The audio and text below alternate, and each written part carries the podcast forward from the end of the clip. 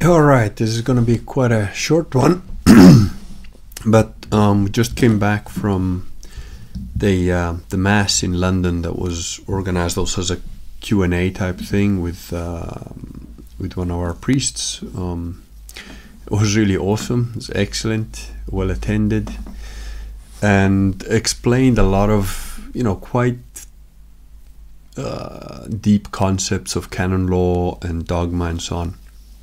Um, it was really good. And uh, there's another one, you know, happening tomorrow. So that's um, some people are going to go to that as well. And uh, it's it's a good, it's really good whenever you have a, a knowledgeable, properly trained uh, priest, a cleric, you know, walk you through some of the finer uh, issues of or concepts of um, Catholic uh, dogma and so on.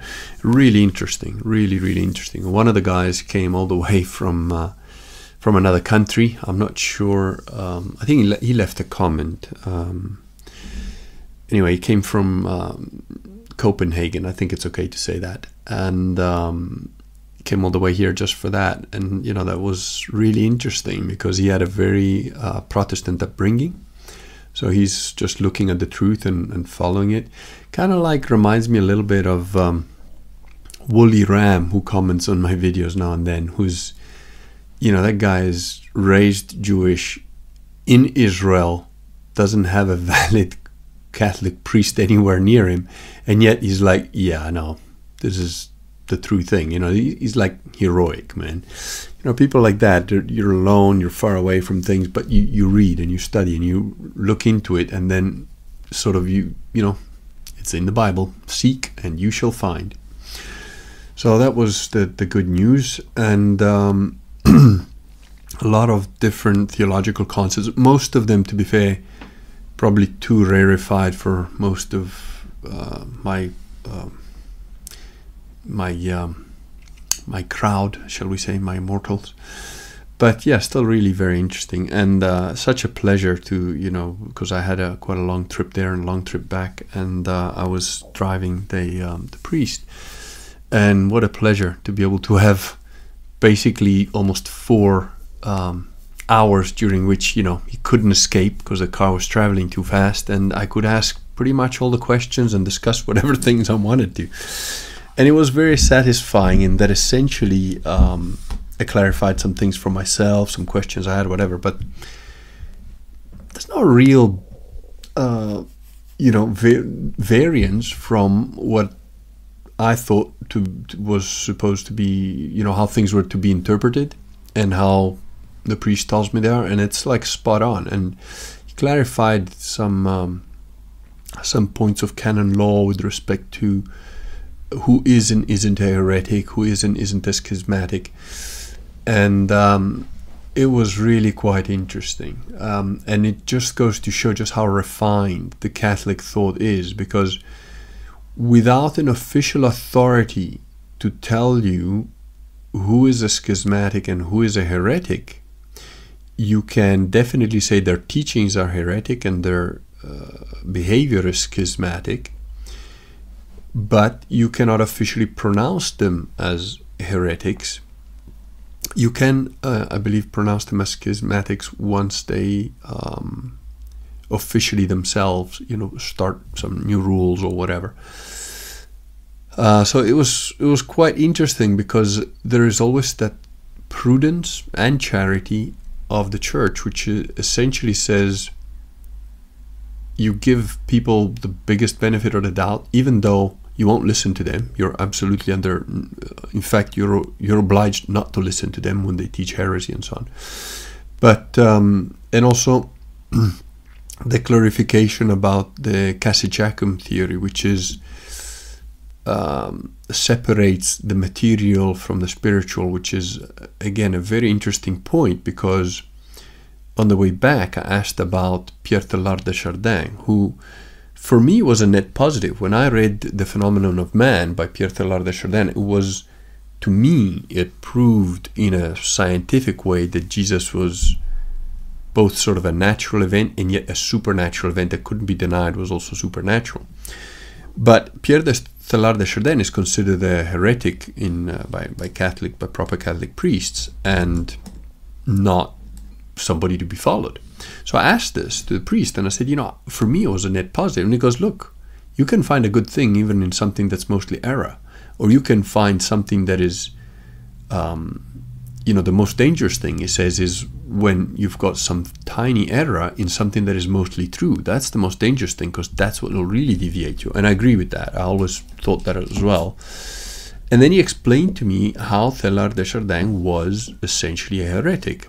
And it was quite interesting because the reason that made him heretic is absolutely correct because he um, Pierre Teilhard de Chardin essentially made no distinction between the natural and the supernatural, and in fact claimed that the supernatural was essentially a further evolution of the natural. What this eventually leads to is, well, then everybody can be a god, sort of like the Mormon thing, you know, clearly heretical. We're not all going to become gods. That's not not not any one of us are going to become gods. There is one God, and we are not that. So there is a clear separation between natural and supernatural in that respect. Um, and blurring that line is, uh, you know, it's obviously wrong. But it was such a refined thought that it sort of went by me. You know, I just thought, well, this guy's scientifically proven that the Jesus event was something that is beyond normal. And that's all I got from it. And so I got the good part of it, and I sort of ignored uh, either by instinct or, or dumbness or whatever, the, the, the, heretical part. But the interesting thing, which I didn't know, is that Pierre Teilhard de Chardin also, along with his friends uh, somewhere, I don't know who exactly was involved in what, but they faked the missing link. They literally took bits of like skeletons from an ape and from a human and faked the missing link. And uh, and my priest still has these articles because weirdly enough, my priest is um, um, he's got a degree in uh, biochemistry. So he studied biology, studied chemistry very well at a very high level, and then he studied theology. And you know, people he said to me, you know, people were telling me about how can you go from being a um, a um, uh, what what did I just say? Like you know, not a biologist, whatever. I just I just it'll come back to me. You know, how can you go from being a um, uh, a neurobiologist or whatever whatever uh, the term I, I forget now. Anyway, he studied biology and chemistry. How can you go from having that, you know, having being such a scientific person, to now studying theology? And he said, but actually, it was the same reason. You know, I wanted to find out the truth. I wanted to find out how things work.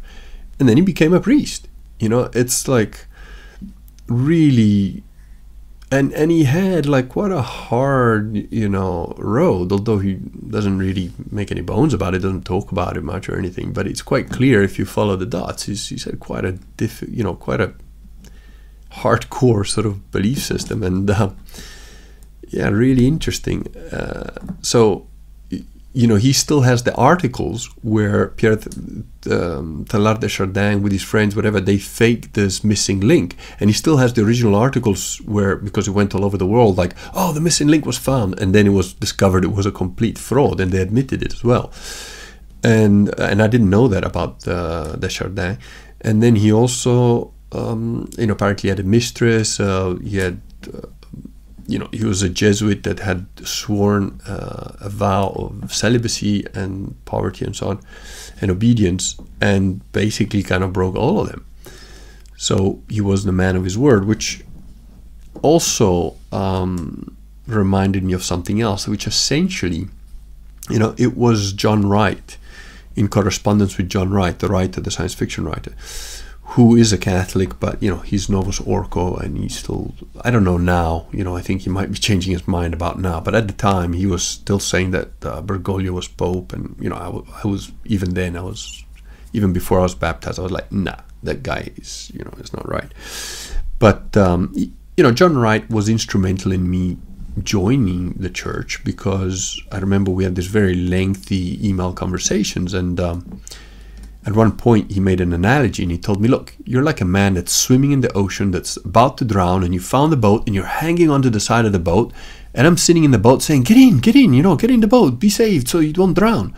And you're like hanging on there, sort of like by your fingertips, and you've been swimming for 40 years, and now you're holding onto the side of the boat, and you're effectively asking me, well, I don't know about getting in that boat. I mean, what's the dress code like? Because, you know, I, I'm I'm not gonna wear you know if it's not hundred percent cotton I I don't think I can and I'm like you fool! Get in the damn boat!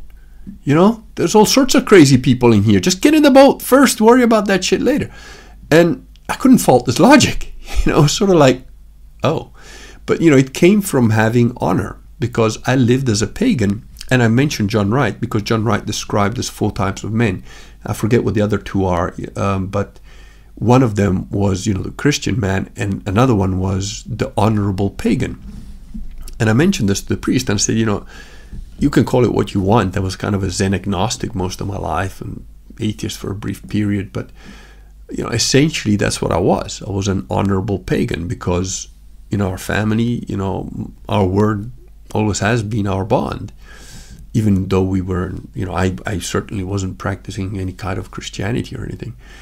Um, and he, you know, he nodded and he said, yes, you know, and, and honorable pagans are people you can still have some kind of um, relation with because they're, they do have an honor, they do have a, a thing.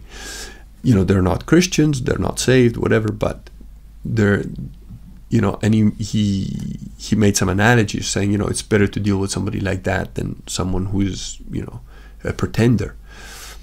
Um, so we agreed on that as well. I made the analogy of, you know, I'd rather take a Nazi in a full on uniform trying to kill me than the guy sitting in my trench who's poisoning my food. You know, that, that's, and he said, yeah, I'm the same. You know, I don't, don't I, I, I can respect an enemy, you know, an outright, flat out enemy, a jihadist, full blown. You can have more respect for that guy than for the church and the, the you know, the Laramie Hirsch of the world who are like, oh, uh, you know, I want to kiss Bergoglio's ring. Yeah, I'm sure you do. So, you know, that was very interesting times. And, um, and of course, Vox made me laugh again because uh, with this Daltora bear trying to tell me about how Owen and how Vox, they're scammers. And I'm like, you know, I responded to him and, and then I sent it to Vox because I was like, well, you know, just to make me laugh because we're friends. And I, I, I, wrote it to him. I said, oh, Vox, I just never knew about your true intentions.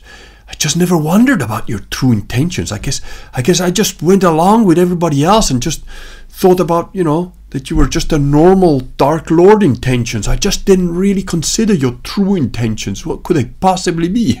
And he made a blog post about it, of course, on his blog.